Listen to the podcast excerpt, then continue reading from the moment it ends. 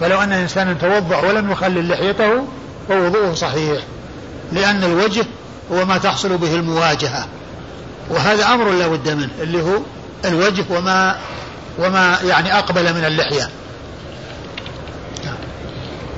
قال حدثنا أبو توبة يعني الربيع بن نافع. حدثنا أبو توبة يعني الربيع بن نافع الحلبي و وهو ثقة أخرج حديث أصحاب الكتب الستة إلا الترمذي. أصحاب الكتب الستة إلا الترمذي. وقوله هنا يعني الربيع بن نافع هذه كلمة يعني هذه ممن دون أبي داود. ممن دون أبي داود لأن أبو داود ما يمكن يقول هذه وإنما يقول يعني إذا روى عن شيخه يقول كما شاء يصف شيخه كما شاء. لكن الذي يحتاج إلى هذا من دون أبي داود. فهذا فيه يعني مما يوضح أنه أن, من دون أبي داود يعني يزيد في, في, في, الرجال توضيح يعني شيء يوضح به يعني ما في الإسناد لأن يعني هذا شيخ أبي داود.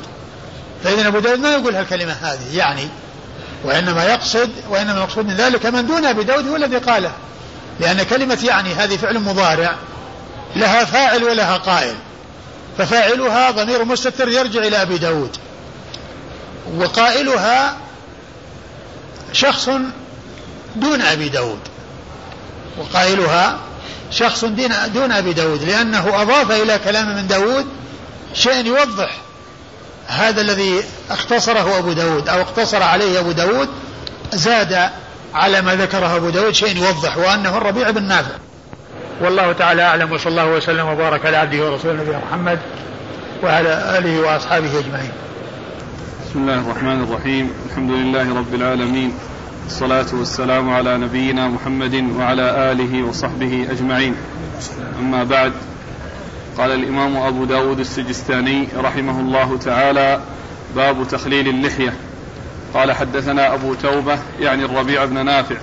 قال حدثنا أبو المليح عن الوليد بن زوران عن أنس يعني بن مالك رضي الله عنه أن رسول الله صلى الله عليه وآله وسلم كان إذا توضأ أخذ كفا من ماء فأدخله تحت حنكه فخلل به لحيته وقال هكذا أمرني ربي عز وجل. بسم الله الرحمن الرحيم. الحمد لله رب العالمين. وصلى الله وسلم وبارك على عبده ورسوله نبينا محمد وعلى آله وأصحابه أجمعين. أما بعد يقول أبو داود رحمه الله باب تخليل اللحية. وقد أورد في حديث أنس بن مالك رضي الله عنه أن النبي صلى الله عليه وسلم عندما توضأ أخذ غرفه من ماء وجعلها تحت حلقه وخلل لحيته وقال هكذا أمرني ربي وتخليل اللحية ثابت عن رسول الله صلى الله عليه وسلم من وجوه متعددة وهو سنة مستحب وليس بواجب وإنما الواجب هو غسل الوجه وما أقبل من اللحية أي ما تحصل به المواجهة. وأما التخليل وهو إدخال الأصابع بين شعر اللحية وإيصال الماء إلى داخلها عن طريق الأصابع المبلولة فهذا مستحب وقد جاءت به السنة عن رسول الله صلى الله عليه وسلم. وقد جاء عنه في قضايا كثيرة أنه كأنه عليه الصلاة والسلام غسل وجهه ولم يذكر تخليل اللحية. وجاء تخليل اللحية في بعض الأحاديث فدل ذلك على استحبابه وأنه من قبيل المستحبات. وسبق أن مر الحديث الكلام على هذا الحديث في الدرس الماضي. وإسناد الحديث يقول أبو داود رحمه الله أخبرنا أو حدثنا؟ حدثنا أبو حدثنا أبو توبة يعني الربيع ابن نافع وهو الحلبي. وأبو توبة كنيته وهو مشهور بها. أبو توبة هي كنيته وهو مشهور بها. وقوله يعني الربيع بن نافع هذه الكلمة قالها من دون النسائي من دون أبو داود. لأن أبا داود لا يقول يعني وإنما ينسب شيخه كما يريد. أو يختصر كما يريد ولكنه هنا اختصر فقال أبو توبة ولم يزد على ذلك. فجاء بعض تلاميذه أو بعض من من دونه في الإسناد عنه فأضافوا الربيع بن نافع ولكن الذي أضافه قال يعني حتى لا يظن أن كلمة الربيع بن نافع وكلمة الربيع بن نافع من كلام أبي داود في هذا الحديث بل هي من كلام غيره أضافه توضيحا وتبيينا. وكلمة يعني هذه قائلها من دون أبي داود وفاعلها ضمير مستتر يرجع إلى أبي داود. فاعل يعني الفعل المضارع ضمير مستتر يرجع إلى أبي داود. وأبو توبة الربيع بن نافع هو الذي اشتهرت عنه الكلمة المشهورة في معاوية ويقول إن الذي كان يقول معاوية ستر لأصحاب رسول الله صلى الله عليه وسلم. يعني فمن اجترأ على الكلام عليه فإنه يجترأ على من وراءه. يعني معناه أنه من تكلم فيه تكلم في غيره. ومن سهل عليه الكلام فيه سهل عليه الكلام في غيره من الصحابة. فهو صاحب هذه الكلمة المأثورة المشهورة. و وهو ثقة أخرج حديث أصحاب الكتب الستة إلا الترمذي. قال حدثنا أبو المليح. قال حدثنا أبو المليح وهو الرقي وهو حسن بن عمر ثقة. وهو الحسن بن عمر وهو ثقة أخرج حديثه. البخاري في الأدب المفرد وأبو داود والنسائي بن ماجه. البخاري في الأدب المفرد ومسلم. وأبو داود. البخاري في الأدب المفرد وأبو داود والنسائي بن ماجه. عن الوليد بن زوران. عن الوليد بن زوران وهو لين الحديث. وهو لين الحديث. أخرج حديثه؟ أبو داود. أخرج حديث أبو داود وحده. عن أنس يعني ابن مالك. عن أنس يعني ابن مالك صاحب رسول الله صلى الله عليه وسلم وهو أحد السبعة المعروفين بكثرة الحديث عن النبي صلى الله عليه وسلم. وكلمة يعني ابن مالك هي مثل كلمة يعني الربيع بن, بن نافع التي مرت. يكون تخليل عند غسل الوجه. نعم. ممكن بغرفة مستقلة أو بنفس الماء إذا إذا خلله. نعم. الحديث فيه آه، الوليد بن ابن زوران. نعم. ويقال زروان. ويقال زروان بتقديم الراء وتقديم الواو. وهو لين الحديث ولكن التخليل جاء عن النبي صلى الله عليه وسلم من أوجه عديدة فهو ثابت عنه صلى الله عليه وسلم وهو كما قلت من الأمور المستحبة. وليس من الأمور الواجبة لأن المعروف عن النبي صلى الله عليه وسلم في كثرة وضوئه أنه كان الذين حكوا وضوءه أنه كان يغسل وجهه ثلاثا واثنتين ومرة واحدة وما ذكروا التخليل ولكن الذين ذكروا التخليل يدل ما جاء عنهم على أنه من قبيل المستحبات وليس من قبيل الأمور الواجبة نعم. قال أبو داود والوليد بن زوران روى عنه حجاج بن حجاج وأبو المليح الرقي. يعني آه، أراد أن يعرف أو أن يذكر يعني من, من روى له وأنه روى عنه اثنان الحجاج بن ابن ابن ابن, ابن منهال ابن الحجاج. الحجاج بن الحجاج وأبو الوليد الرقي أبو المليح الرقي.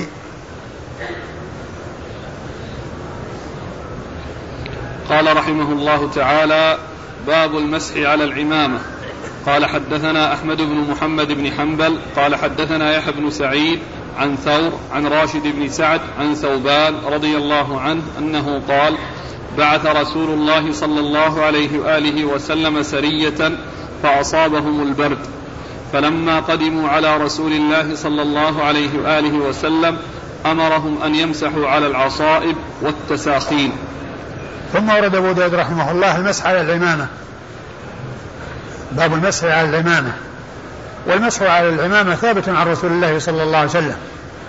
وهي العمامة التي تكون مشدودة. وبعضهم يعني يقول تكون محنكة. يعني أنه يعني قد أدير شيء منها تحت الحنك وتحت الحلق. وهي التي يكون يعني في آه، في نزعها يعني شيء من المشقة.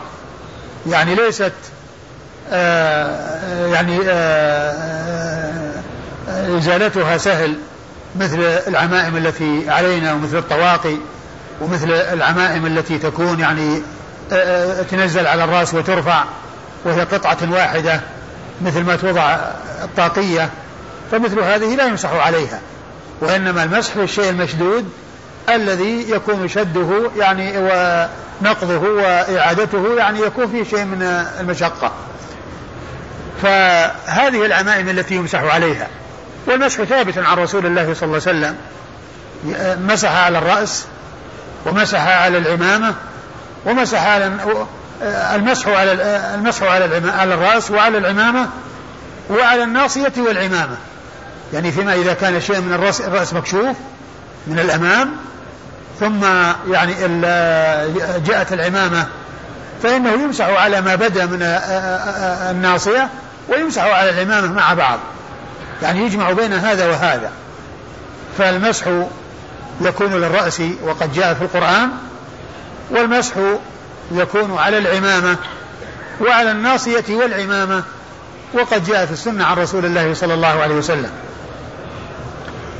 وقد أرسل النبي صلى الله عليه وسلم يعني سرية والسرية قيل فيها هي قطعة من الجيش تذهب لمهمة وتعود إلى الجيش وقيل إنها من ثلاثين إلى ثلاثمائة وقيل إنها إلى أربعمائة وقيل إنها المشهور فيها أنها أربعمائة والحاصل أنها قطعة من الجيش آه ترسل لمهمة يعني لغزو إلى جهة معينة آه هذه هي السرية وكان فيه آه وكان هناك برد.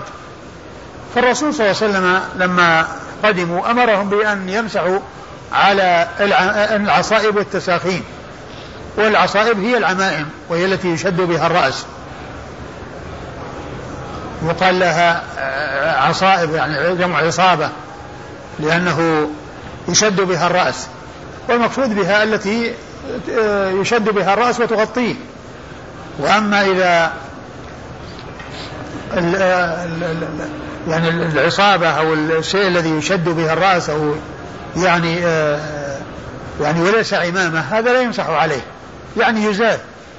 اللهم إلا أن يكون يعني شيء مشدود من أجل جرح فيه أو ما إلى ذلك فإنه يمسح يعني عليه وعلى ما ظهر من الرأس. والتساخيم قيل هي الخفاف. هي الخفاف. وقيل لها تساخيم قيل لأنها تسخن القدم يحصل القدم بها سخونة ودفء. يحصل, يحصل له بها سخونة ودفء. يعني آه، قيل سواء كانت خفاف أو جوارب لأنه يحصل التسخين للقدم بذلك الذي جعل جعلت فيه الرجل سواء كان جوربا وهو الذي يكون من الصوف أو من القماش أو يكون خفا وهو الذي يكون من الجلود. نعم. قال حدثنا أحمد بن محمد بن حنبل. أحمد حدثنا أحمد بن محمد بن حنبل وهو الإمام المشهور أحد أصحاب المذاهب الأربعة المشهورة من مذاهب أهل السنة. عن يحيى بن سعيد. عن يحيى بن سعيد القطان البصري ثقة أخرج له أصحاب كتب الستة. عن ثور. عن ثور وهو بن يزيد الحمصي وهو ثقة أخرج حديث البخاري وأصحاب السنن. نعم. أخرج حديث البخاري وأصحاب السنن. عن راشد بن سعد. عن راشد بن سعد الحمصي وهو ثقة. ثقة أخرج له. البخاري في الأدب المفرد. وتعليقا وأصحاب السنن. ثقة أخرج هذا البخاري آه، في الأدب المفرد وتعليقا وأصحاب السنن عن ثوبان. وغالبا يعني ما يعني آه، إذا كان أخرج له في الصحيح تعليقا أنه لا يذكر يعني آه، الرواية عنه في الأدب المفرد لأن الأدب المفرد كتاب خارج الصحيح والرواية عنه تعليقا هي داخل الصحيح. يعني ف يعني غالبا يكتفى بالتعليق عن ذكر الأدب المفرد وعن الكتب الأخرى التي هي غير الأدب المفرد كجزء القراءة ورفع اليدين وما إلى ذلك. نعم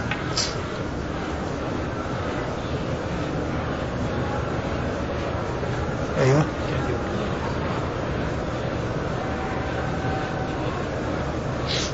يعني عندكم الاثنين؟ الاثنين؟ ها؟ لا بس لأنه فيه تعليق عندنا هنا. نعم. علق له البخاري. لا بس علق له لأنه كان على نسخة الأخ عبد الحكيم كاتبين في تهذيب الكمال قال خرج له البخاري في الأدب المفرد. وليس البخاري تعليقا. لكن أبو الأشبال يقول علق له البخاري في الجهاد في باب الركوب على الدابة الصعبة والفحولة من الخيل. إيه. يعني معناها يعني جاء هذا وجاء هذا. لكن كما ذكرت المشهور أنه إذا خرج له في الصحيح ولو تعليقا لا يذكر شيء من الكتب الأخرى خارج الصحيح. لا يذكر شيء من الكتب الأخرى خارج الصحيح. وأما يعني ذكر بعضها إذا كانت خارج الصحيح فإنهم أحيانا يذكرون عددا منها. مثل ما ذكروا في ترجمة شعيب والد عمرو بن شعيب خليه البخاري في جزء القراءة والادب المفرد والادب المفرد مع بعض ذكروا الاثنين. وأما ابنه عمرو بن شعيب فأخرجه البخاري في جزء القراءة. فجمع بين كتابين خارج الصحيح. لكن ما كان داخل الصحيح ولو تعليقا المعروف أنهم لا يضيفون إليه شيء آخر.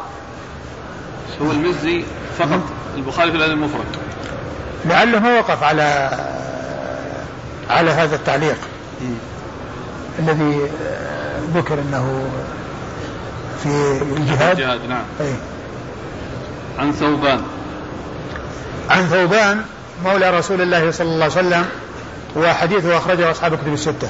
البخاري في الأدب المفرد ومسلم. البخاري في المفرد ومسلم وأصحاب السنة. البخاري في الأدب المفرد ومسلم وأصحاب السنة. قال حدثنا أحمد بن صالح قال حدثنا ابن وهب قال حدثني معاوية بن صالح عن عبد العزيز بن مسلم عن أبي معقل عن أنس بن مالك رضي الله عنه أنه قال رأيت رسول الله صلى الله عليه وآله وسلم يتوضأ وعليه عمامة قطرية فأدخل يده من تحت العمامة فمسح مقدم رأسه ولم ينقض العمامة.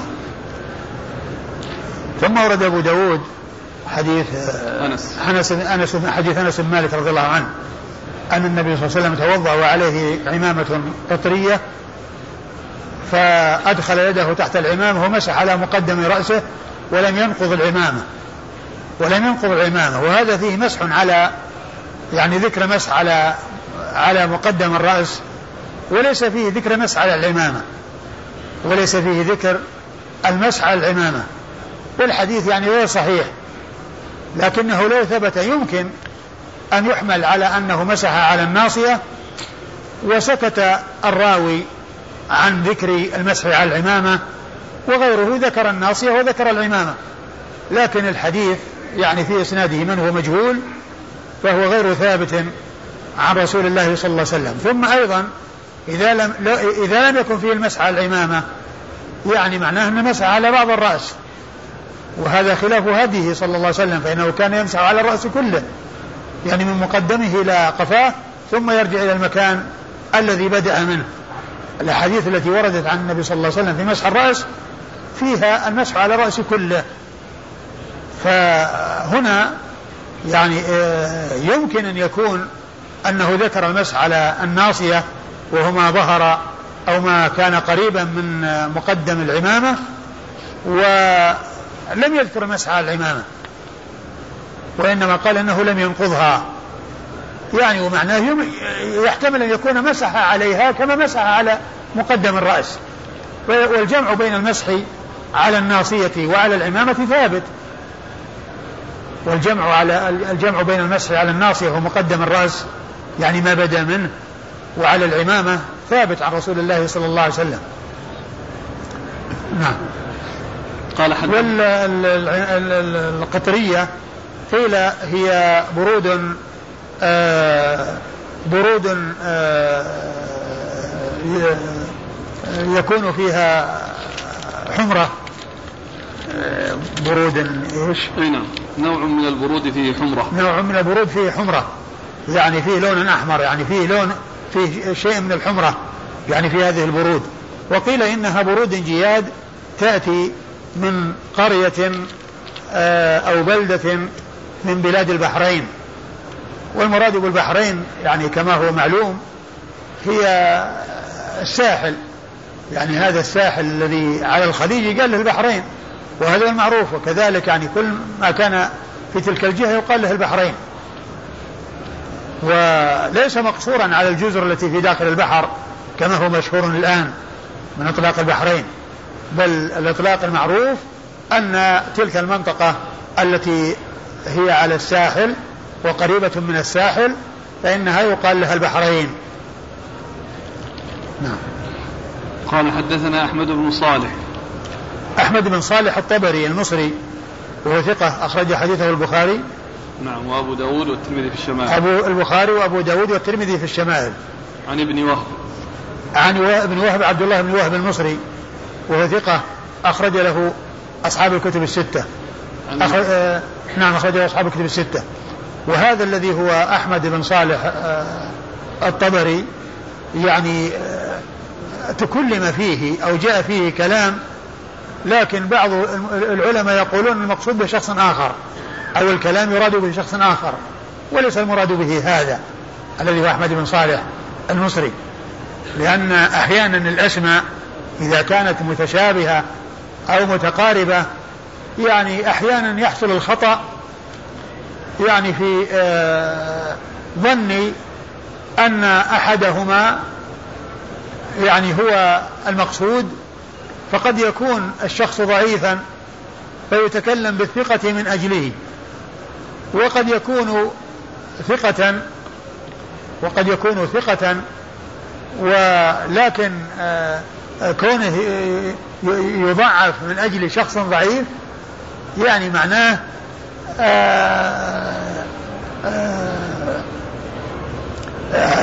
اعتبار أن ذلك الشخص الذي هو ثقة يعني فسر بأنه الضعيف وقدح يعني به من أجله يعني هذا خطأ. هذا مثل ما سبق أن مر قريبا أن ابن جرير الطبري محمد بن جرير أبو, أبو جعفر محمد بن جعفر بن جرير الطبري آه، كونه يقول بالمسح على الرجلين.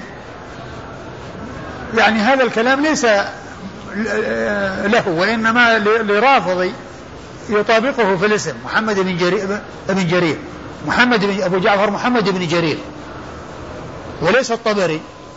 فيعني آه، بعض الناس يعني قد يفهم.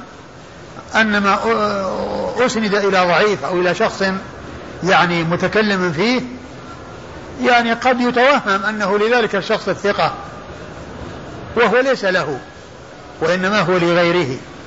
وكذلك هنا الطبري اللي هو أحمد بن صالح الطبري تكلم فيه بسبب غيره. وذكر الحافظ في التقريب أن هذا شخص آخر إشكال في التقريب عندكم؟ النسائي تكلم فيه وقال إنه لعله من أجل شخص آخر. شيخ في هذه الرساله ذكر بأن النسائي تكلم فيه بحادثه يعني وقعت لنفسه. يوم دخل عليه لا هو تكلم فيه دخل عليه شخص قال احمد بن صالح المصري أبو جعفر بن الطبري أيوة. ثقة حافظ من العاشرة تكلم فيه النسائي بسبب أوهام له قليلة. نعم. ونقل عن ابن معين تكذيبه. وجزم ابن حبان بأنه إنما تكلم في أحمد في أحمد بن صالح الشموني. يعني الذي تكلم اللي هو ابن معين. يعني إن, إن الذي نسبه إلى ابن حبان نسبه إلى إلى إلى ابن معين. يعني أنه ليس بصحيح. وإنما المقصود بشخص آخر. وجزم ابن حبان بأنه إنما تكلم في أحمد بن صالح الشمومي. أي نعم. فظن النسائي أنه عن ابن الطبري. أي نعم. يعني هذا يعني كلام يعني جاء عن ابن معين في آه، أحمد بن صالح الشموني. الشمومي. الشمومي. بميمين بميمين الشمومي. لعله كذا بس ما ضبطه. أيوه. لأنه الشمومي. إيه لأنه يقول في أكثر المراجع الشموني. بالنون؟ بالنون لكن إيه؟ يقول المخطوطة جاء فيها الشمومي. إيه. آه، أحمد يحيى بن معين تكلم بهذا. فالنسائي ظن أنه تكلم في الطبري. والسبب هو عندما يأتي أحمد بن صالح بدون ما بدون ما تأتي الطبري أو تأتي الشمومي هذه. نعم.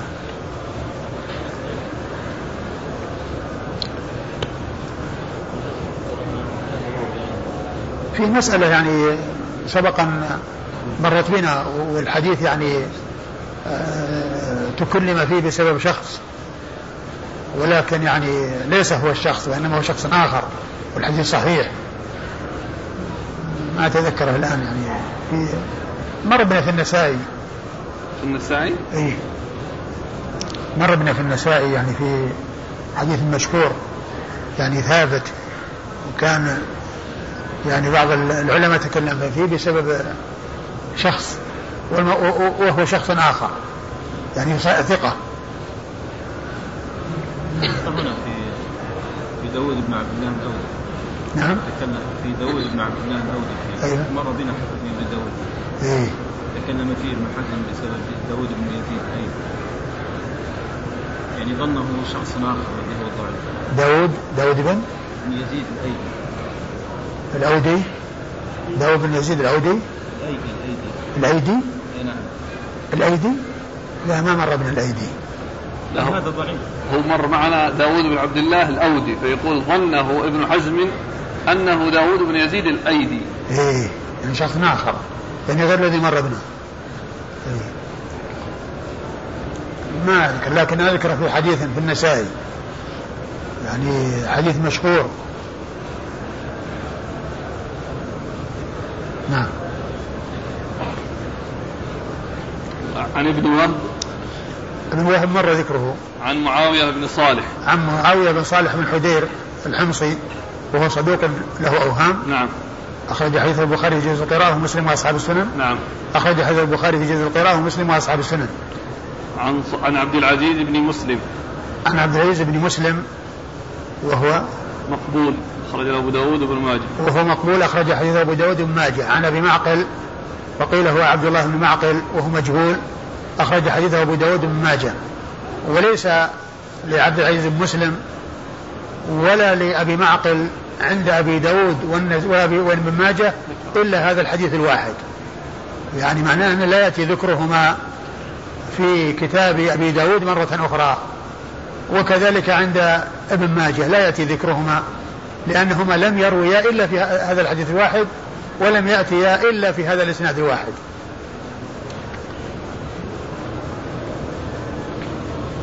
عن أنس. عن أنس رضي الله عنه وقد مر ذكره.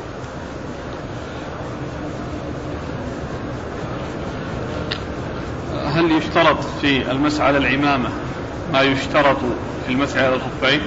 نعم. لابد أن يكون المسح يعني آه، الأصل لما لبسها على كمال الطهارة. لابد أن يكون لبسها على طهارة يعني على وضوء. يعني مثل آه، مثل آه، مثل مثل الخفين. يعني إنه يعني يكون على طهارة. وكذا التوقيت. التوقيت وكذا التوقيت نعم. وكذا التوقيت.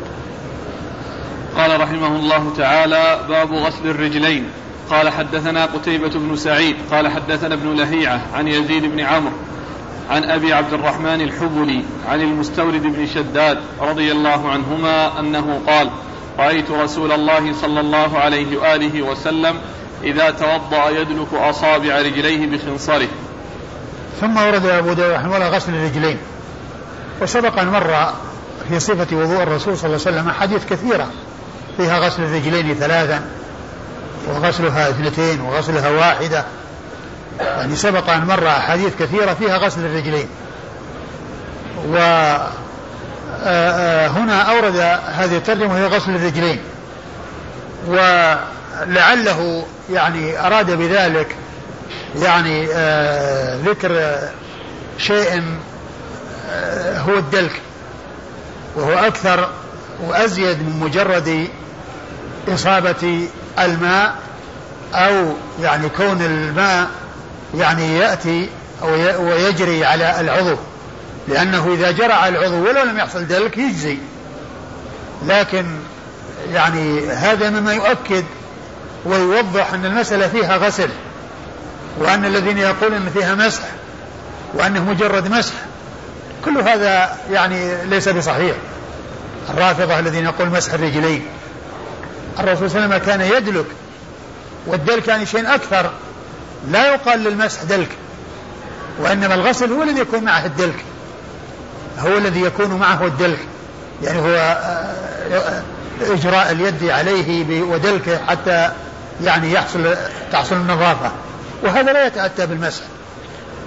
فأبو داود رحمه الله تعالى ذكر ترجمة غسل الرجلين والغسل الذي هو أحد فروض الوضوء للرجلين جاء في الأحاديث الكثيرة ولكنه ذكر هنا حديثا يدل على يعني شيء يبعد مفهوم المسح ألا وهو الدلك وأنه كان يدلك وكان يعني يدلك أصابعه بخنصر بخنصره يعني معناه يعني بين الأصابع يعني حتى يستوعب.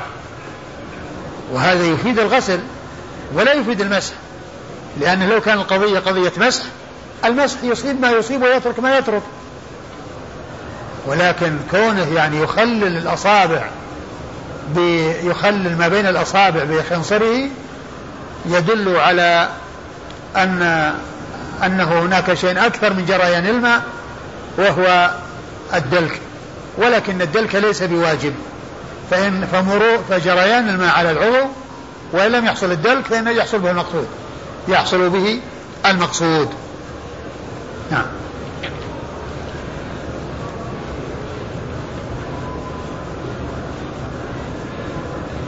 قال حدثنا قتيبة بن سعيد قتيبة بن سعيد ابن جميل بن طريف البغلاني ثقة أخرجه أصحاب كتب الستة. عن ابن لهيعة. عن ابن لهيعة هو عبد الله بن لهيعة. عبد الله بن لهيعة وهو صدوق آه، اختلط بعد احتراق كتبه وحديثه أخرجه مسلم. نعم وأبو داود والترمذي وابن ماجه. مسلم وأبو داود والترمذي والنسائي. وهو ومن ماجه وابن ماجه النسائي ما خرج. له النسائي كان إذا إذا جاء ذكره في إسناد مع غيره يذكر غيره ويشير إليه بقوله ورجل آخر. ولا يسميه. وإنما يقول ورجل آخر فلان ورجل آخر. والرجل الآخر هو باللهيعة فإنه كان لا يروي عنه ولا يسميه. حتى لو جاء في إسناد معه غيره فإنه يروي عن ذلك الغير ويشير إليه يعني لا يحذفه ولكن يشير إليه ويبهمه. ويقول ورجل آخر مسلم وأبو داود والترمذي وابن ماجه. عن يزيد بن ومسلم روى له مقرون. نعم. عن يزيد. بن عمرو.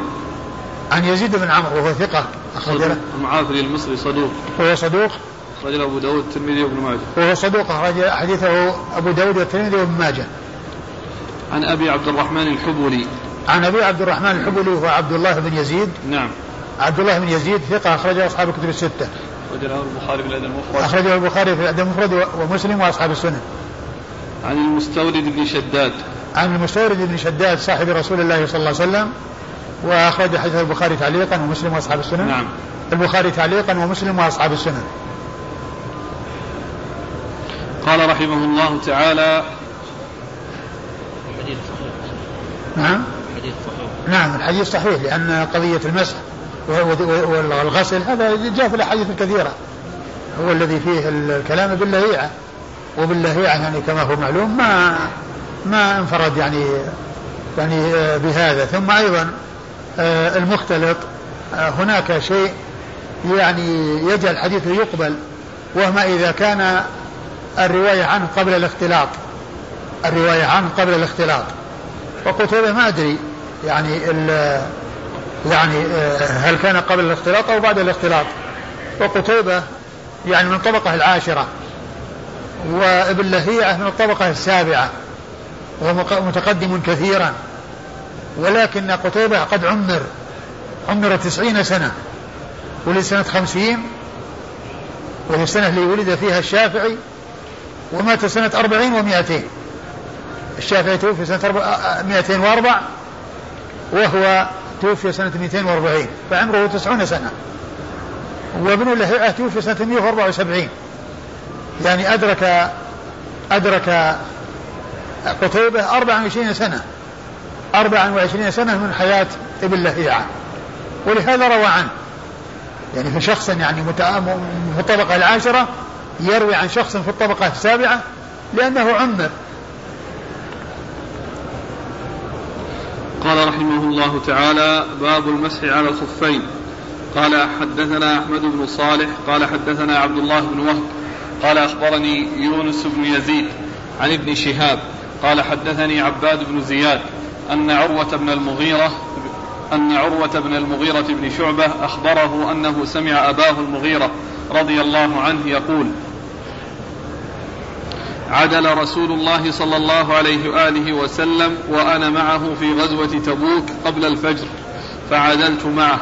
فأناخ النبي صلى الله عليه وآله وسلم فتبرز ثم جاء فسكبت على يده من, من الإداوة. فغسل كفيه ثم غسل وجهه ثم حسر عن ذراعيه فضاق كما جبته. فأدخل يديه فأخرجهما من تحت الجبة فغسلهما إلى المرفق ومسح برأسه ثم توضأ على خفيه ثم ركب. فأقبلنا نسير حتى نجد الناس في, في الصلاة. قد قدموا عبد الرحمن بن عوف. فصلى بهم حين كان وقت الصلاة. ووجدنا عبد الرحمن وقد ركع بهم ركعة من صلاة الفجر. فقام رسول الله صلى الله عليه وآله وسلم فصف مع المسلمين. فصلى وراء عبد الرحمن بن عوف الركعة الثانية. ثم سلم عبد الرحمن. فقام رسول الله صلى الله عليه وآله وسلم في صلاته ففزع المسلمون فاكثروا التسبيح لأنهم سبقوا النبي صلى الله عليه وآله وسلم بالصلاة. فلما سلم رسول الله صلى الله عليه وآله وسلم قال لهم قد أصبتم أو قد أحسنتم. ثم أورد أبو داود رحمه الله هذه الترجمة في على الخفين. على الخفين ثابت عن رسول الله صلى الله عليه وسلم عن جماعة كثيرة من الصحابة هو من الأحاديث المتواترة عن رسول الله عليه الصلاة والسلام. والرافضة لا يقولون بالمسح كما لا يقولون بغسل الرجلين. ولهذا يذكر بعض آه، المؤلفين في العقائد على مذهب أهل السنة والجماعة الإشارة إلى هاتين المسألتين إشارة إلى مخالفة هؤلاء المبتدعة الذين خالفوا فيهما. أحدهما ثابت بنص القرآن وهو غسل الرجلين والثاني ثابت بالسنة المتواترة عن رسول الله صلى الله عليه وسلم وهو المسعى الخفين. ولهذا يقول الطحاوي رحمه الله في عقيدة أهل السنة والجماعة ونرى غسل الرجلين ومسح الخفين في الحضر والسفر كما قد جاء في الأثار هي مسألة من مسائل الفروع ومن مسائل العبادات. وليست من مسائل العقيدة لكن لما كان إحدى هاتين المسألتين جاءت في القرآن والثانية جاءت في السنة المتواترة وكان من أهل البدع من لا ينفذ ومن يخالف يعني ما جاء في القرآن من غسل الرجلين وما جاء في السنة المتواترة من المسح على الخفين ذكروا ذلك لمجانبة أهل البدع وللمخالفة الإشارة إلى مفارقتهم لأهل البدع الذين خالفوا نص القرآن وخالفوا السنة المتواترة عن رسول الله صلى الله عليه وسلم. هذا هو وجه إدخالها في باب العقائد مع أنها ليست من من هي من المسائل الفقهية ومن مسائل الفروع وليست من مسائل العقيدة لكن من حيث يعني التصديق والامتثال وأن ما جاء في القرآن يعني حق هي يمكن أن تكون يعني مما يعتقد لأن الذي يعتقد هو كل ما جاء عن, عن الرسول صلى الله عليه وسلم من أخبار تصدق وأفعال لكن من حيث الذي اشتهر عند عند العلماء من من ذكر مباحث العقيدة في فيما يتعلق بالإيمان والأمور التي تعتقد. ولم يكن يعني ذكر المسائل الفقهية يأتي في, في العقائد إلا من أجل أنه اشتهر عن بعض المبتدعة. وقد جاء به القرآن والسنة المتواترة عن رسول الله صلى الله عليه وسلم. أورد أبو داود رحمه الله حديث المغيرة بن شعبة رضي الله عنه وأنه كان مع النبي صلى الله عليه وسلم في سفر وكان معه أصحابه رضي الله تعالى عنهم وأرضاهم فعدل الرسول يعني عن الطريق. يعني بدل ما كان يعني يمشي في الطريق والناس يمشون في الطريق عدل يعني راح إلى ناحية من أجل أن يقضي حاجته. وهذا يفيد أن الطرق يعني سبق أن مر بنا الحديث النهي عن يعني قضاء الحاجة في الطرق وفي الظل يعني طريق الناس وظلهم فالرسول عدل يعني عن عن الطريق اللي يمشون مع الناس اللي يمشيه الناس والذي يسلكه الناس. عدل يعني ذهب إلى مكان يعني غير الطريق المسلوك وجلس وقضى حاجته. إيش قال؟ عدل. عدل رسول الله صلى الله عليه وآله وسلم وأنا معه في غزوة تبوك قبل الفجر. يعني هذا يعني في غزوة تبوك. يعني قبل الفجر يعني ليقضي حاجته. نعم. فعدلت معه فأناخ النبي صلى الله عليه وآله وسلم فتبرز. ثم فعدلت معه يعني تبعته. فأناخ النبي صلى الله عليه وسلم راحلته وتبرز يعني قضى حاجته. أيوة. ثم جاء فسكبت على يده من الإداوة ثم جاء يعني من مكان قضاء حاجته فسكبت على يده من الإداوة وهذا فيه يعني معاونة الشخص يعني آه في الوضوء ومساعدته في الوضوء وأن الإنسان أن يوضئ غيره. يعني معنى أنه يصب على غيره وغيره يتوضأ. يعني ليس بلازم أن الإنسان يعني هو الذي يفرغ بل له أن يفرغ ولغيره أن يفرغ عليه. وكل ذلك جاء عن رسول الله صلى الله عليه وسلم. والأحاديث الكثيرة التي سبق أن مرت في صلة وضوء الرسول أفرغ على يديه. أفرغ على يديه. وهنا أفرغ عليه المغيرة بن شعبة. فهذا فيه دليل على أن مثل ذلك سائغ وأن لغيره أن يوضئه وأن يصب عليه الماء وهو يتوضأ. قال فغسل كفيه ثم غسل وجهه. فغسل كفيه الذي هو الغسل الذي يكون قبل يعني ال ال الوضوء. وهذا يعني كما هو معلوم يعني آه غسل بدون إدخال يد في الإناء. الرسول غسل يديه وغيره يصب عليه. يعني ما هو رايح يدخل يده في الإناء؟ يعني من مدة يعني جرى سؤال يعني مثل البزابيز والصنابير هذا اللي الإنسان يعني عندما يجي يعني يتوضأ منها يغسل يديه الرسول صلى الله عليه وسلم يعني صب عليه المغيرة وغسل يديه وهذا مثل صب الصنابير. يعني ما فيه إدخال اليد في الإناء. ليس فيه إدخال اليد في الإناء. المقصود هو النظافة. لأن اليد قد تكون يعني غير نظيفة وإذا الإنسان استعملها وهي غير نظيفة يروح بال... بالذي فيها لوجهه. إذا بدأ بها دون أن يغسلها إذا كان فيها شيء وسخ يذهب إلى إلى وجهه رأسا. أو إلى أو إلى فمه للمضمضة. يعني فكونه يعني يغسلها سواء كان سيدخلها في الإناء أو أنه يعني لا يدخلها في الإناء وإنما يصب عليه يعني صنبور من الماء أو يفرغ عليه أحد فيغسل يديه قبل أن يبدأ بأعضاء الوضوء. وهذا كما هو معلوم على سبيل الاستحباب كما أن عرفنا ذلك. ولا يجب ذلك إلا إذا علم أن في اليد نجاسة أو كان القيام من نوم الليل كما سبق أن مر بنا ذلك. ثم غسل وجهه. ثم غسل وجهه. نعم. ثم حسر عن ذراعيه فضاق كم جبته. ثم حسر عن ذراعيه. أراد أن يخرج الذراعين يعني من الكم فضاق. فرجع وأدخلهما حتى خرج من الجبة.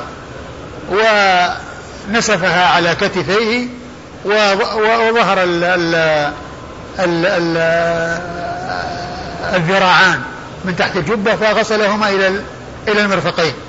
أيوه. ومسح برأسه. ومسح برأسه. نعم. ثم توضأ على خفيه. ثم توضأ على خفيه يعني مسح على خفيه. وهذا محل الشاهد للترجمة. يعني المسح على الخفين. توضأ على خفيه يعني مسح على خفيه. أيوه. ثم ركب فأقبلنا نسير حتى نجد الناس حتى نجد الناس في في الصلاة. قد قدموا عبد الرحمن بن عوف فصلى بهم حين كان وقت الصلاة. ثم ركبوا يعني رسول الله صلى الله عليه وسلم ومعه المغيرة بن شعبة فأدركوا الناس وقد بدأوا بالصلاة وقد قدموا عبد الرحمن بن عوف رضي الله عنه ليصلي بالناس. فجاءوا وقد صلى ركعة. أي عبد الرحمن بن عوف. فصلوا. صلى الرسول صلى الله عليه وسلم والمغيرة بن شعبة. وهم مسبوقون في الصلاة. ولما سلم وفرغوا من الصلاة ورأى الناس رسول الله صلى الله عليه وسلم يصلي ما بقي من صلاته فزعوا. لأن النبي صلى الله عليه وسلم جاء ويعني لم يصلي بهم. وأنه كان مسبوقا. ففزعوا وقالوا سبحان الله. يعني تعجبوا لكون لكونهم يعني سبقوا الرسول وأنهم صلوا والرسول صلى الله عليه وسلم صلى يعني وراء إمامهم. فلما فرغ من صلاته إيش إيش قالوا له؟ فأكثروا التسبيح لأنهم سبقوا النبي صلى الله عليه وآله وسلم بالصلاة. فلما سلم رسول الله صلى الله عليه وآله وسلم قال لهم قد أصبتم أو قد أحسنتم. فلما سلم فلما سلم رسول الله لما فرغ من صلاته قال قد أصبتم أو قد أحسنتم. يعني فيما فعلتم. وفي هذا دليل على أن الصلاة تصلى في أول وقتها. وان وأنه إذا تأخر الإمام يعني عن أول الوقت فإن آه، تأخر الإمام يعني شيئا يعني آه، آه، يعني شيء من التأخير وأنهم احتاجوا إلى أن يصلوا لأنهم يعني خشوا أن لا يلحق أو أنه لا يتيم أو أنه مشغول أو ما إلى ذلك فإن لهم أن يقدموا واحدا منهم. لهم أن يقدموا واحدا منهم. لأن الصحابة رضي الله عنهم وأرضاهم قدموا عبد الرحمن بن عوف. وعبد الرحمن بن عوف صلى يعني بهم الصبح والنبي صلى الله عليه وسلم أدرك منه معه ركعة وقام وقضى الركعة الباقية. وهذا هو الذي عرف في الإسلام أن الرسول صلى الله عليه وسلم صلى وراء إمام من رعيته. وهو فيه دليل على جواز يعني صلاة الرسول وراء أحد من رعيته لأنه صلى عليه الصلاة والسلام وراء عبد الرحمن بن عوف. أبو بكر رضي الله عنه جاء عنه كما ثبت في الصحيح لما كان ذهب ليصلح بين بني عمرو بن عوف وتأخر الرسول صلى الله عليه وسلم وجاء بلال وطلب من أبو بكر يستأذنه في الإقامة فأقام الصلاة. وقام أبو بكر ودخل في الصلاة. ولكنه لما دخل يعني آه كان في أول الصلاة يعني فالرسول صلى الله عليه وسلم يعني جاء ووقف ولما رأى سمع الصحابة يسبحون التفت وكان لا يلتفت في صلاته فرأى الرسول صلى الله عليه وسلم فأراد أن يتأخر. فقال له أشار إليه مكانك. فتأخر وتقدم رسول الله صلى الله عليه وسلم وصلى بالناس. ولما فرغ من صلاته قال ما منعك أن تصلي؟ قال ما كان لابن ابن أبي قحافة أن أن أن يصلي بين يتقدم بين يدي الرسول صلى الله عليه وسلم. كان هذا في أول الصلاة. وأما عبد الرحمن بن عوف فكان قد مضى نصف الصلاة لأنها صلاة الفجر. وقد جاء في بعض الروايات أنه علم وأن الرسول أشار إليه أن يعني يمكث. والفرق بين حالته وحالة أبي بكر أن أبا بكر كان في أول الصلاة فالرسول يصلي بالناس ويسلم بالناس. لكن عبد الرحمن سبق أن مضى نصف الصلاة. مضى نصف الصلاة. فواصل الصلاة واستمر فيها كما سيأتي في الحديث أن الرسول أشار إليه. ومعناه أنه قد علم. نعم. قال حدثنا أحمد بن صالح عن عبد الله بن وهب عن يونس بن يزيد.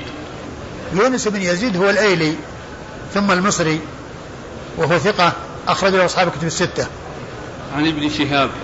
عن ابن شهاب محمد بن مسلم بن عبيد الله بن شهاب الزهري ثقة فقيه أخرج له أصحاب كتب الستة. عن عباد بن زياد. عن عباد بن زياد وهو ثقة ابن حبان أخرج له مسلم وأبو داود والنسائي. وثقة ابن حبان أخرج له مسلم وأبو داود والنسائي. والنسائي. عن عروة بن المغيرة بن شعبة. عن عروة بن المغيرة بن شعبة وهو ثقة أخرجه أصحاب الكتب الستة. عن أبيه المغيرة بن شعبة رضي الله عنه وحديثه عند أصحاب الكتب الستة. قال حدثنا مسدد قال حدثنا يحيى يعني بن سعيد. حاء. قال وحدثنا مسدد قال حدثنا المعتمر عن التيمي قال حدثنا بكر عن الحسن عن ابن المغيرة بن شعبة عن المغيرة بن شعبة أن رسول الله صلى الله عليه وآله وسلم توضأ ومسح ناصيته وذكر فوق العمامة.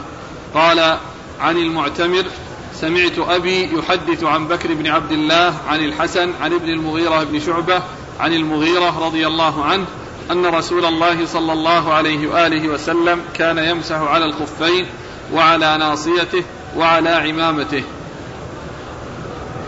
مش بعده؟ قال بكر وقد سمع قد وقد سمعته من ابن المغيرة. ثم ورد أبو داود رحمه الله حديث المغيرة بن شعبة وفيه أنه صلى الله عليه وسلم مسح على العمامة وعلى الناصية.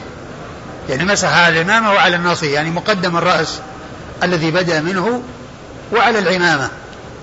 وهذا فيه دليل على المسح على العمامة الذي سبق أن مر بنا يعني الباب في الترجمة السابقة وهو لم يذكره المصنف.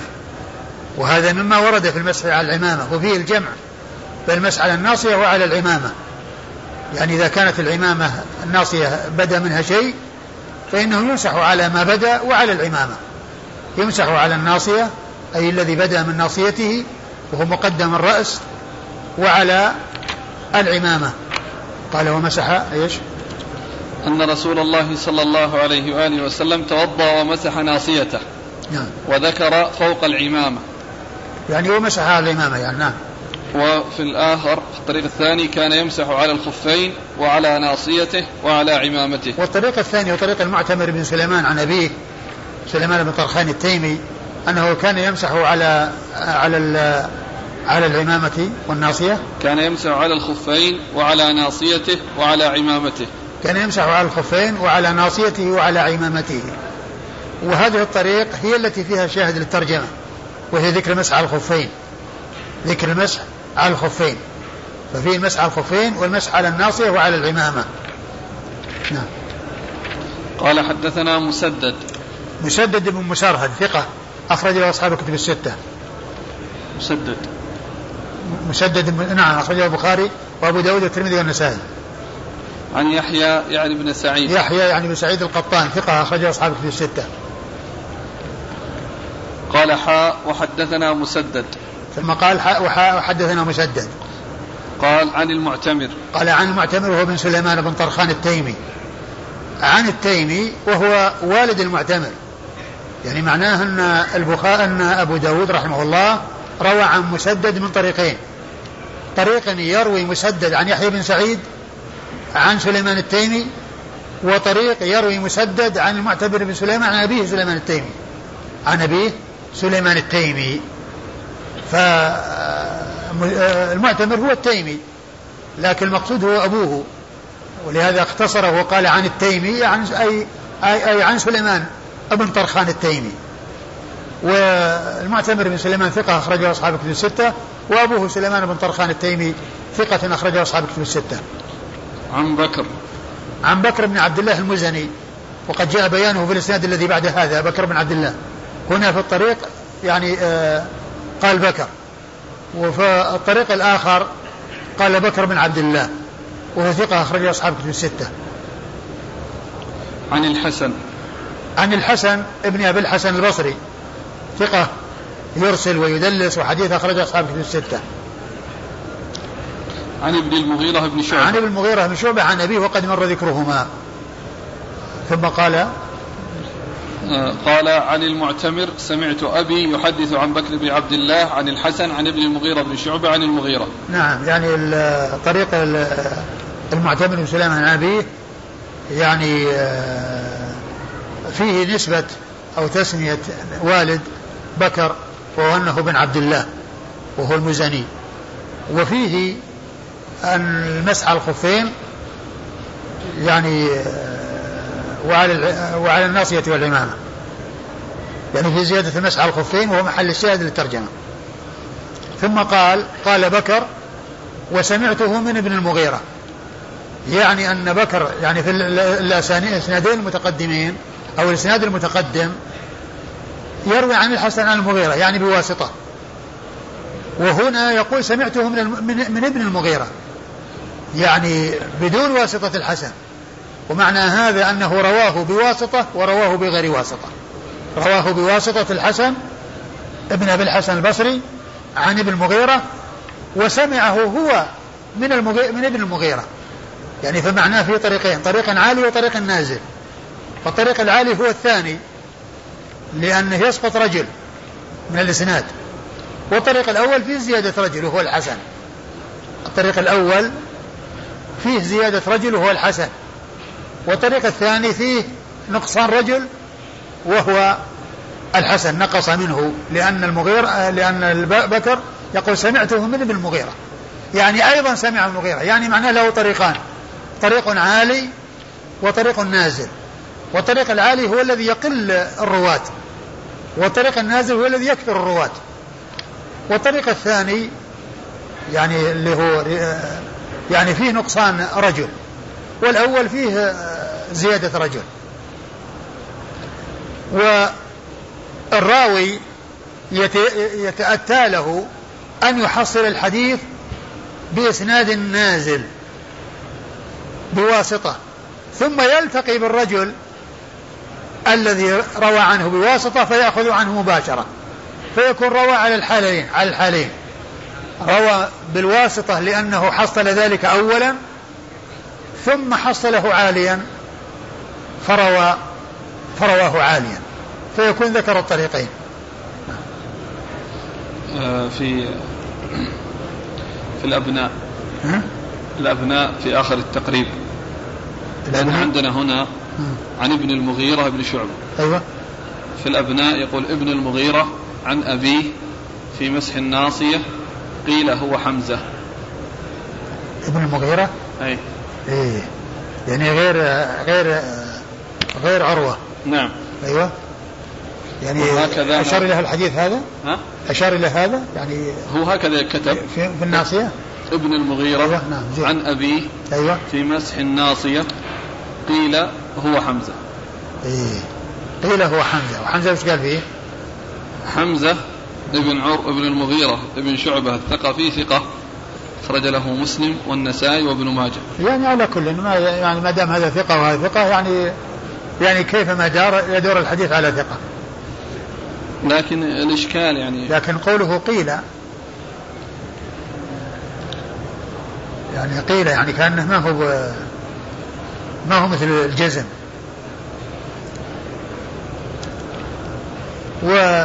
وعروة هو الذي مر في نعم. الإسناد المتقدم نعم. لكن الأمر سهل. سواء يكون هذا أو هذا كل منهما ثقة. والحديث إذا دار بين ثقتين لا يؤثر. سواء يكون هذا أو هذا. وإنما يؤثر لو كان أحدهما ضعيف والثاني ثقة. والله تعالى أعلم. وصلى الله وسلم وبارك على عبده ورسوله نبينا محمد وعلى آله وأصحابه أجمعين. بسم الله الرحمن الرحيم. الحمد لله رب العالمين والصلاة والسلام على نبينا محمد وعلى آله وصحبه أجمعين. أما بعد قال الإمام أبو داود السجستاني رحمه الله تعالى تحت ترجمة باب المسح على الخفين.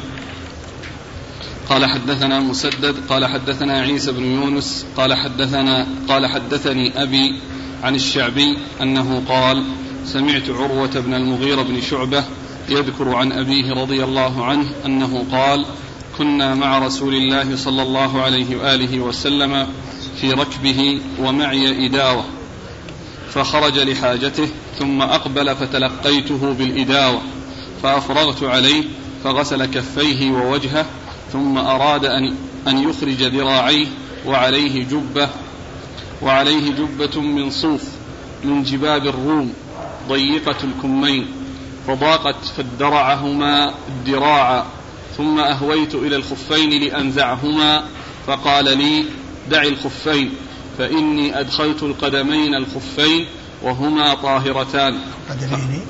فإني أدخلت القدمين أيوه. القدمين الخفين وهما طاهرتان. فمسح عليهما قال أبي قال الشعبي شهد لي عروة على أبيه وشهد أبوه على رسول الله صلى الله عليه وآله وسلم. بسم الله الرحمن الرحيم. الحمد لله رب العالمين وصلى الله وسلم وبارك على عبده ورسوله نبينا محمد وعلى آله وأصحابه أجمعين. أما بعد فقد سبق في الدرس الماضي البدء بهذه الترجمة وهي المسح على الخفين.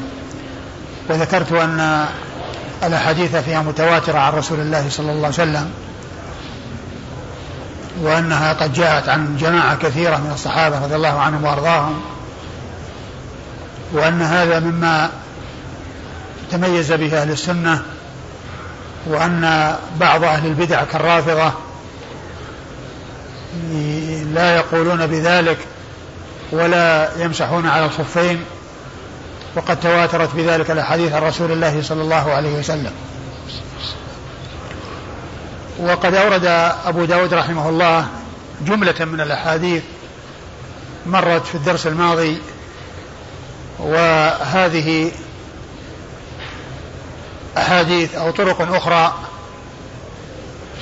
لتلك الترجمة أو لتلك المسألة التي جاءت في الترجمة وهي المسعى على الخفين فأورد حديث المغيرة بن شعبة رضي الله عنه أنه كان مع النبي صلى الله عليه وسلم في ركبه يعني كان في ركب والركب هم الجماعة المسافرون على الدواب. فقضى حاجته ومعه ومع المغيرة هداوة وهي الإناء الذي فيه الماء الذي يتوضأ به. فلما انتهى أقبل فتلقاه المغيرة فجعل يصب عليه وكان عليه جبة من صوف من جباب الروم وكان ضيقة الكمين. فلما غسل وجهه وأراد أن يغسل الذراعين اليدين إلى المرفقين وإذا الكمان ضيقان لا يمكن معهما إخراج الذراعين. حتى يتمكن من غسلهما فأخرجهما من الداخل ورفع الجبة على كتفيه ومد يديه فجعل المغيرة يصب عليه وهو يغسلهما فغسلهما إلى الذراعين إلى المرفقين. غسل اليدين إلى المرفقين. ثم لما وصل إلى الكعبين لما وصل إلى الرجلين وكان عليه خفان. إيش قال؟ قال أهويته؟ نعم. ينزع خفيه قال دعهما. نعم. فأهوى المغيرة بن شعبة إلى الخفين لينزعهما أي ليغسلهما رسول الله صلى الله عليه وسلم ليغسل الرجلين. فالنبي عليه الصلاة والسلام قال دعهما.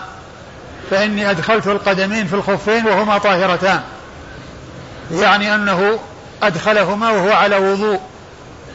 أدخلهما وهو على وضوء. وفي هذا دليل على أنه يقال للمتوضئ متطهر أو أنه على طهارة. وليس المقصود أن الطهارة لا تكون إلا في مقابل النجاسة فإن الطهارة يراد بها الوضوء. وأن الإنسان إذا لم يكن متوضئ يعني يكون على غير طهارة وإذا توضأ يكون على طهارة لكن ليس معنى ذلك أن عدم الوضوء يكون فيه نجاسة وعدم يعني يكون فيه نجاسة. فهو غير فهو آه، حصل له الحدث ولم يرفعه. وإذا رفعه فإنه يكون يوصف بأنه على طهارة. ولهذا النبي صلى الله عليه وسلم قال دعهما فإني أدخلتهما طاهرتين وهما طاهرتان. يعني أدخل الخفين أن أدخل النعلين في الخفين بعد الطهارة وبعد الوضوء. قالوا وفي هذا دليل على أن الإنسان إذا توضأ فلا فليس له أن يدخل الخفين أو أن, أن يلبس الخفين إلا بعد غسل الرجل اليسرى لأنه بذلك يكون على تمام الطهارة ويعتبر متوضأ ويعتبر متطهر. ولا يجوز له أن يغسل الرجل اليمنى ثم يلبس ثم يلبس الخف ثم إذا لبس الخف غسل الرجل اليسرى ثم لبس الخف. لأنه إذا فعل ذلك يكون لبس وهو على غير الطهارة. يعني على غير تمام الطهارة ما يعتبر متوضئ لأن الإنسان لا يعتبر متوضئا إلا إذا أكمل غسل الرجل اليسرى التي هي آخر أعضاء الوضوء.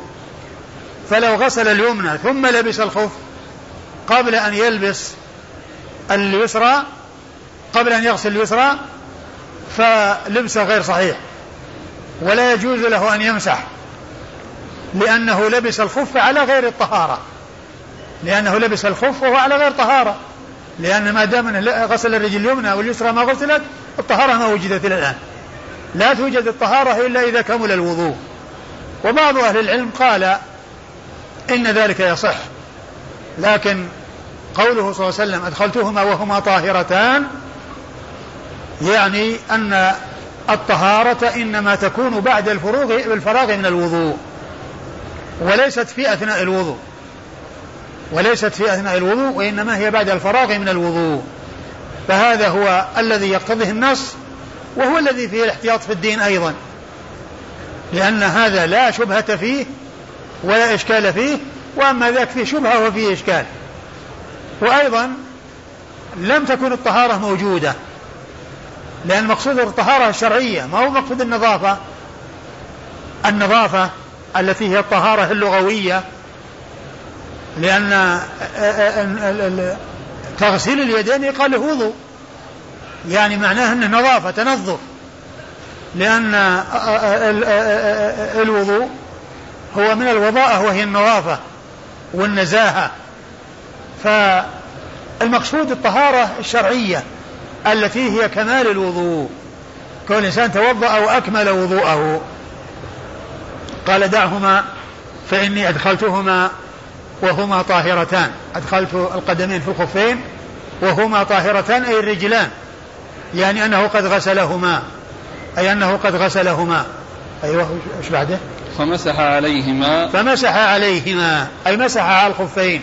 وهذا محل الشاهد للترجمة. التي هي المسح على الخفين.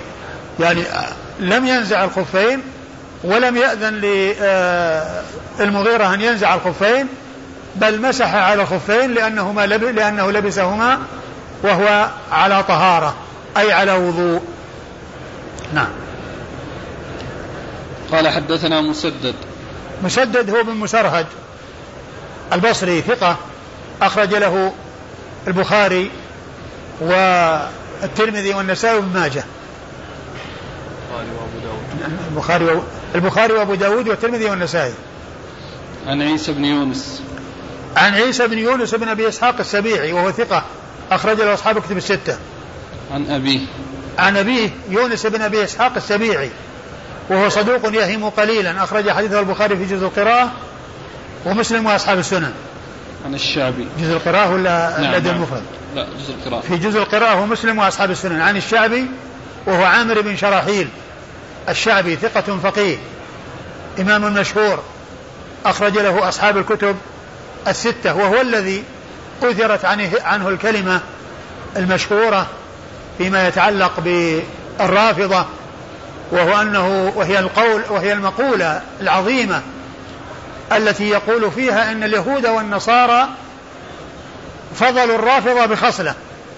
يعني اليهود والنصارى تميزوا على الرافضة بخصله.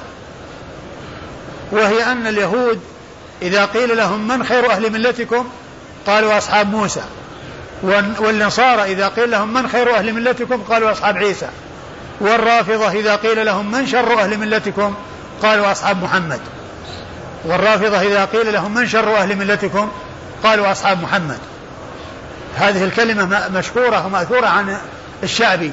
وقد ذكرها شيخ الإسلام ابن تيمية في أول كتابه منهاج السنة. في أول كتابه منهاج السنة.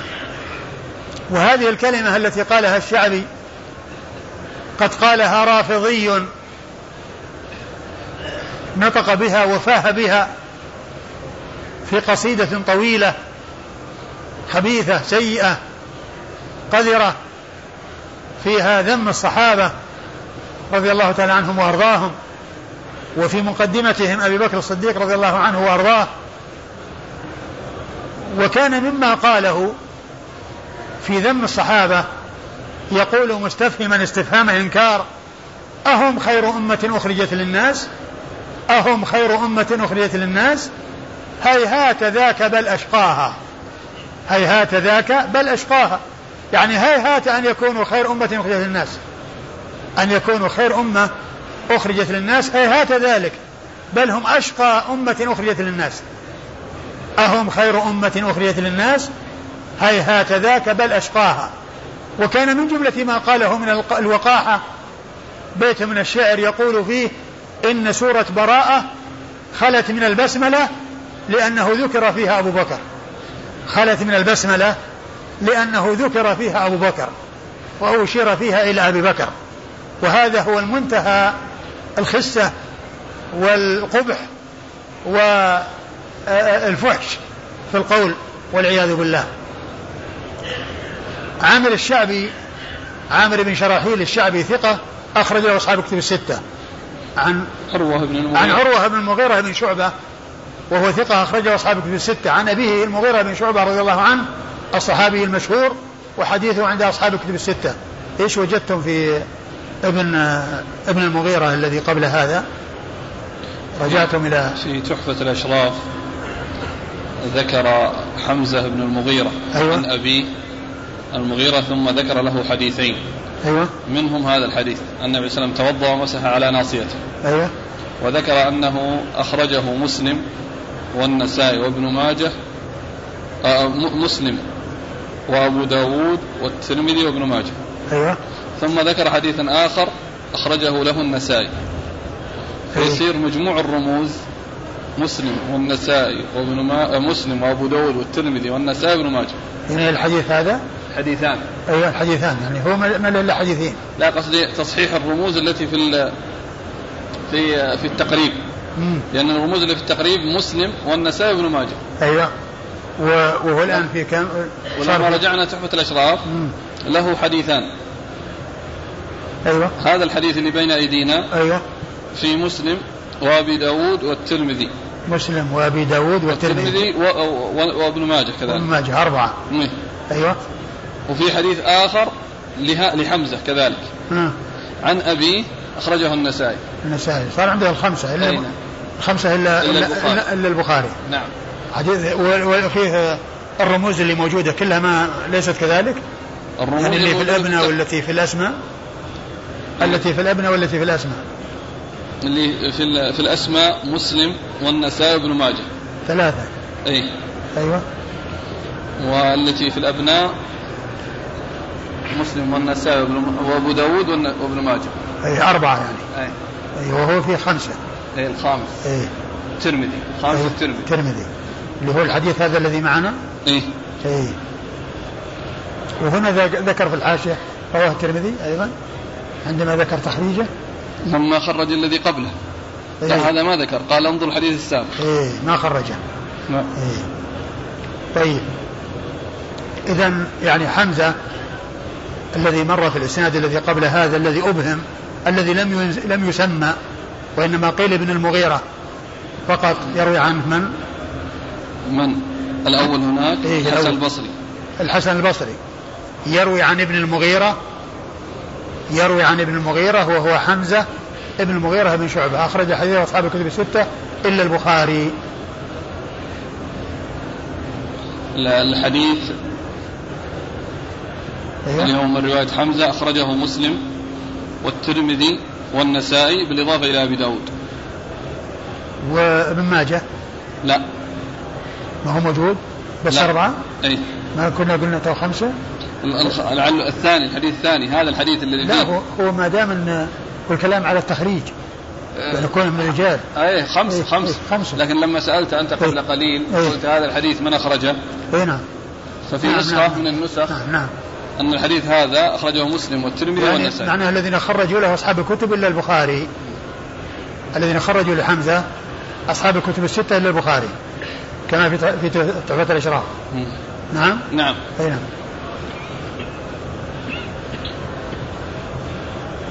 هنا في آخر حديثنا قال أبي قال الشعبي شهد لي عروة على أبيه وشهد أبوه على رسول الله صلى الله عليه وآله وسلم. وهذا من تأكيد الكلام وضبط الكلام وإتقانه والشهادة هي الإخبار. الشهادة هي الإخبار. وقوله شهد آه، أبي شهد قال آه، عروة شه- آه، قال الشعبي شهد لي عروة على أبيه. شهد لي عروة على أبيه ويعني أبوه على نعم. رسول الله صلى الله عليه وسلم. وأبوه على رسول الله يعني أن كل منهما شهد على الآخر. يعني هذا فيه آه، آه، الضبط والتحقق لأن هذا هو المقصود من من هذا الكلام. نعم.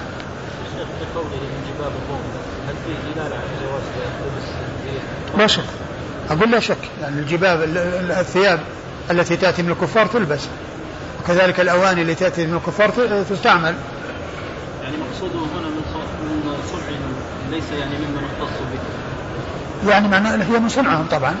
هي من صنعهم يعني هي من الأشياء التي يصنعونها أو الأشياء التي تأتي منهم. نعم؟ لا لا لا لا لا. وإنما هو من الألبسة التي كانوا يصنعونها. نعم ويلبسونها ليست لكن ليست من خصائصهم. قال حدثنا هدبة بن خالد قال حدثنا همام عن قتادة عن الحسن وعن زرارة بن أوفى أن المغيرة بن شعبة رضي الله عنه قال تخلف رسول الله صلى الله عليه وآله وسلم فذكر هذه القصة. قال فأتينا الناس وعبد الرحمن بن عوف وعبد الرحمن بن عوف يصلي بهم الصبح. فلما رأى النبي صلى الله فلما رأى النبي صلى الله عليه وآله وسلم أراد أن يتأخر. فأومأ إليه أن يمضي. قال فصليت أنا والنبي صلى الله عليه وآله وسلم خلفه ركعة. فلما سلم قام النبي صلى الله عليه وآله وسلم فصلى الركعة التي سبق بها ولم يزد عليها. قال أبو داود. قال أبو داود أبو سعيد الخدري وابن الزبير وابن عمر رضي الله عنهم يقولون من أدرك. من أدرك الفرد من الصلاة عليه سجدتا السهو ثم أورد أبو داود رحمه الله حديث المغيرة بن شعبة في تخلفه مع رسول الله صلى الله عليه وسلم وهو يقضي حاجته وأنه توضأ ولما لحقوا بأصحابه الذين سبقوهم وجدوهم قد دخلوا في صلاة الفجر. قدموا عبد الرحمن بن عوف رضي الله عنه ليصلي بهم. فلما وصل رسول الله صلى الله عليه وسلم وقد مضى ركعة من الصلاة رآه عبد الرحمن فأراد أن يتخلف يتأخر حتى يتقدم رسول الله صلى الله عليه وسلم. فأومى إليه رسول الله صلى الله عليه وسلم أن يمكث أو أن يبقى أو أن يمضي. يمضي في صلاته بهم. ولعله كان جاء من الجهة الأمامية. لأنهم كانوا في الخلاء وفي البر. فيمكن أن يكون يعني جاء يعني ذهب أو تقدم لأنه جاء من وراءهم. جاء من ورائهم. ويمكن أن يكون يعني ال ال آه يعني ال هم هم من غزوة تبوك. مرة نعم نعم نعم. يعني بعد رجوعهم ولا ذهابهم؟ وأنا معه في غزوة تبوك. نعم إذا كان أنها إذا كان أنها في غزوة تبوك إذا كان في الذهاب ما في إشكال لأنه هم سيتجهون إلى إلى إلى إلى الجهة التي جاءوا منها. ومن المعلوم أن الرسول إذا لحق سيأتي من الجهة الأمام. وأما إذا كان في الرجوع فإنه يأتي من الخلف وهم يصلون. فيكون يعني معناه أنه جاء إلى جهة أمام المصلين وأنه رآه. فإن كان في الذهاب إلى تبوك فالأمر واضح لأنهم سيتجهون إلى الجهة التي جاءوا منها. والرسول صلى الله عليه وسلم يأتي من ورائهم فيكون يعني يرونه عندما أقبل عليهم صلى الله عليه وسلم. وإن كان يعني في آه يعني في يعني في في المجيء وهو وراءهم جاي من تبوك فهذا يعني معناه أنه جاء من جهة الأمام. فرآه أي عبد الرحمن بن عوف رأى رسول الله صلى الله عليه وسلم فأراد أن يتأخر فأشار إليه أن أمضي فمضى في صلاته وصلى الرسول صلى الله عليه وسلم وراءه ركعة ولما سلم عبد الرحمن قام رسول الله صلى الله عليه وسلم ومعه المغيرة بن شعبة وصلى وصلوا الركعة التي بقيت لهم. يعني كل صلى الركعة التي بقيت له. ولما سلم عليه صلى ركعة ولم يزد عليها. وفي الحديث الذي مر الرواية السابقة أنه قال أحسنتم أو أصبتم. قال أحسنتم أو أصبتم يعني في صنيعكم. يعني حيث قدمتم من يصلي بكم. حيث قدمتم من يصلي بكم. ولا يعرف عن أحد من الصحابة أنه صلى إماما بالرسول صلى الله عليه وسلم إلا عبد الرحمن بن عوف. وأبو بكر رضي الله عنه في في آه، مرة من المرات جاء جاء رسول الله ذهب رسول الله صلى الله عليه وسلم ليصلح بين بني عمرو بن عوف. ولما انتظروا الرسول صلى الله عليه وسلم ولم يأتي جاء بلال إلى أبي بكر واستأذنه أن يقيم الصلاة فأذن له وصلى فدخل لكنه لما دخل جاء رسول الله عليه الصلاة والسلام عند البدء في الصلاة. فأراد أن يتأخر صبحوا فالتفت عليه رضي الله عنه وأرضاه وكان لا يلتفت في الصلاة. فلما رأى الرسول صلى الله عليه وسلم أراد أن يتأخر ويتقهقر. فالرسول قال له أن يمكث أو أشار إليه أن يمكث ولكنه رجع. وتأخر وتقدم رسول الله صلى الله عليه وسلم. فكان هذا في أول الصلاة. وأما عبد الرحمن بن عوف فقد مضى ركعة من الصلاة. قد مضى ركعة من الصلاة. فلا يعرف أن أحدا من أصحاب رسول الله صلى الله عليه وسلم صلى إماما بالرسول عليه الصلاة والسلام إلا عبد الرحمن بن عوف رضي الله عنه. ولهذا أبو نعيم في كتابه معرفة الصحابة يعني في مقدمة الترجمة قال إمام المصطفى إمام المصطفى صلى الله عليه وسلم. يعني صلى به إماما.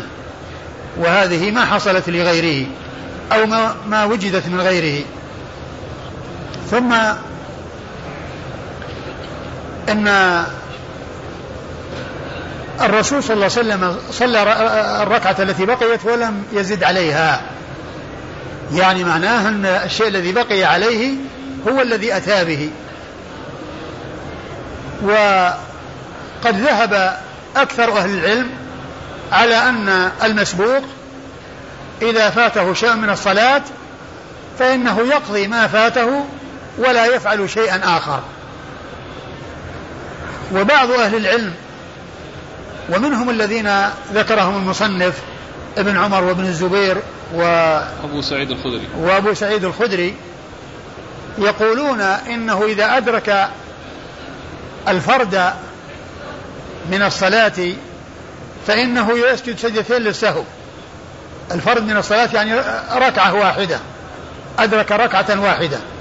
قالوا لأنه بذلك سيصل سيأتي بتشهد في غير موضعه. بالنسبة له سيأتي بتشهد في غير موضعه فعليه أن يسجد للسهو.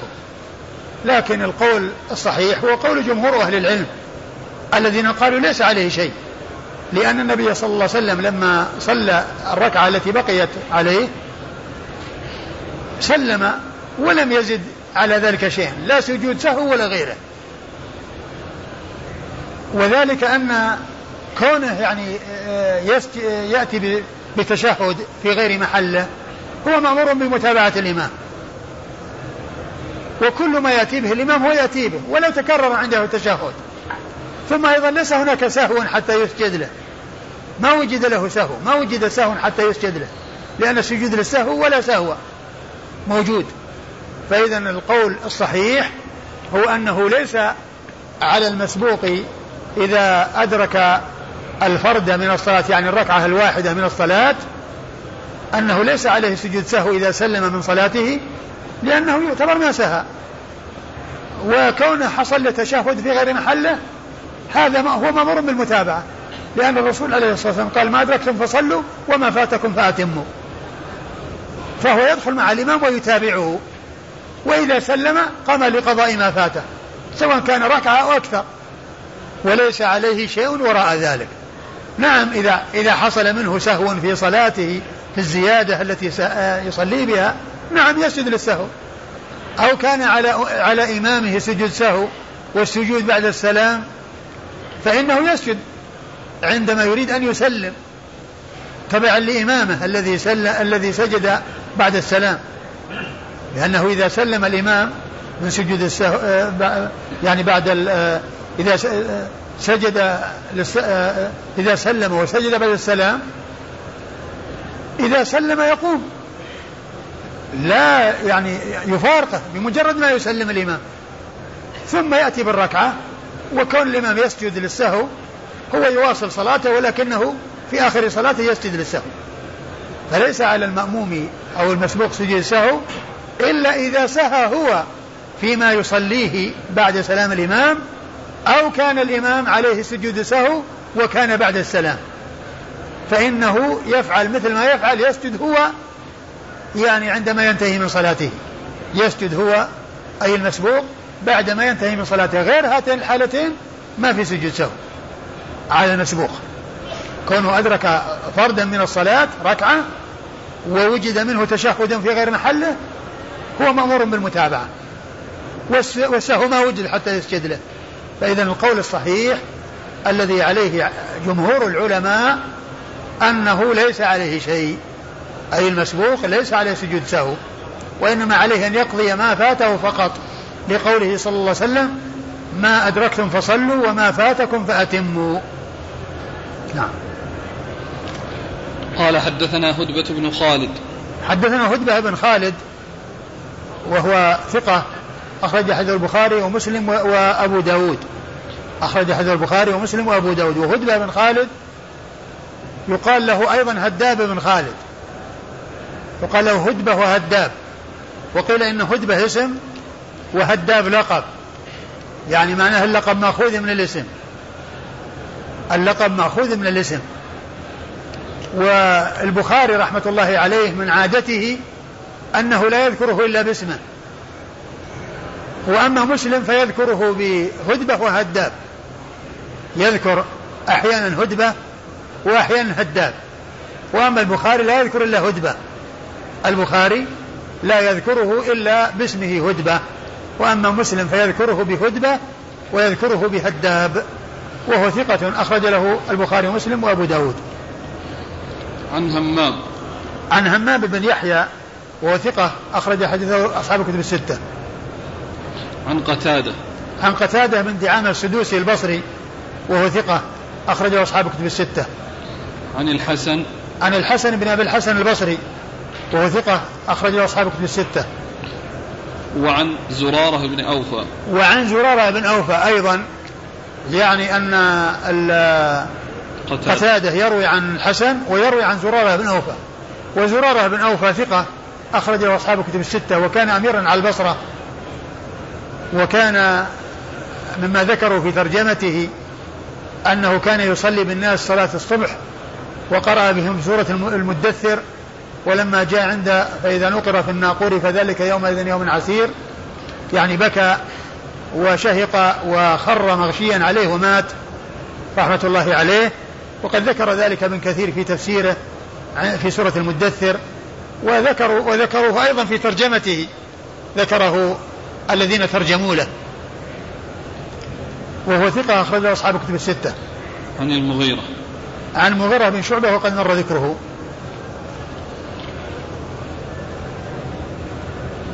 قال حدثنا عبيد الله بن معاذ قال حدثنا أبي قال حدثنا شعبة عن أبي بكر يعني ابن حفص بن عمر بن سعد. أنه سمع أبا عبد الله عن أبي عبد الرحمن قال السلمي. أي هو وشه ما في السلمي. هذه زيادة. ها؟ زيادة موضوعة بين المعكوفتين ما لها. إيه بس هو أبو عبد الرحمن السلمي. لا. من هو؟ هذا مجهول ما هو معروف. لا المجهول ذاك أبو عبد الله. حتى ذا بارك الله فيك. نعم. حتى هذا. حتى أبو عبد الرحمن هذا؟ أي ما هو بالسلمي؟ لا. السلمي هذا اللي بين قوسين. هذه زيادة ما هي موجودة في جميع النسخ لا في عون المعبود أيوه. ولا في نسخة عوامة ولا في شيء ولا, ولا في تحفة الأشراف تحفة الاشراف تحفة الاشراف قال أبو عبد الرحمن؟ أي بس فقط؟ أي نعم. وش قال عن عن- يعني عن ماذا قال عنه؟ بعد ذلك في التقريب أيوة. أبو عبد الرحمن في الكنى قيل مسلم بن يسار وإلا فمجهول. ونفسه ما- تكلم عليه في ما- من خرجه؟ أبو داود والنسائي. أبو داود النسائي. إيه. وتكلم عليه في النكت الظراف. إيه. حجر. وبين أن أيوه. هذا الحديث مضعف من الجهتين. إيه، أبي عبد الله. وأبو عبد الرحمن. إيه طيب. يقول آه أيوه. عن أبي عبد الرحمن أنه شهد عبد الرحمن بن عوف رضي يعني النسخ ال- التي ليس فيها يعني نسخة عن المعبود و و اللي حققها عوامة أيوه. ما فيها. أيوه. طيب. كلها ما فيها السنة. تحفة الأشراف. وتحفة الأشراف كذلك أيوه طيب. نعم. أنه شهد عبد الرحمن بن عوف رضي الله عنه يسأل بلالا رضي الله عنه عن وضوء رسول الله صلى الله عليه وآله وسلم فقال كان يخرج يقضي حاجته فآتيه بالماء فيتوضأ ويمسح على عمامته وموقيه. قال أبو داود هو أبو عبد الله مولى بني تيم بن مرة. ثم ورد أبو داود رحمه الله حديث بلال بن رباح رضي الله عنه أن عبد الرحمن بن عوف سأله وعن وضوء رسول الله صلى الله عليه وسلم وقال أنه يخرج يقضي حاجته فيأتيه بالإداوة فيتوضأ منها ويمسح على عمامته وعلى موقيه والموقين هما الخفان وقيل أنهما الخفان القصير الساق. ولكن كما هو معلوم المسح عليهما إنما يكون على ما يغطي الكعبين لأن من شرط المسح على الخفين أن تكون ساترة لمحل الوضوء لمحل للقدمين.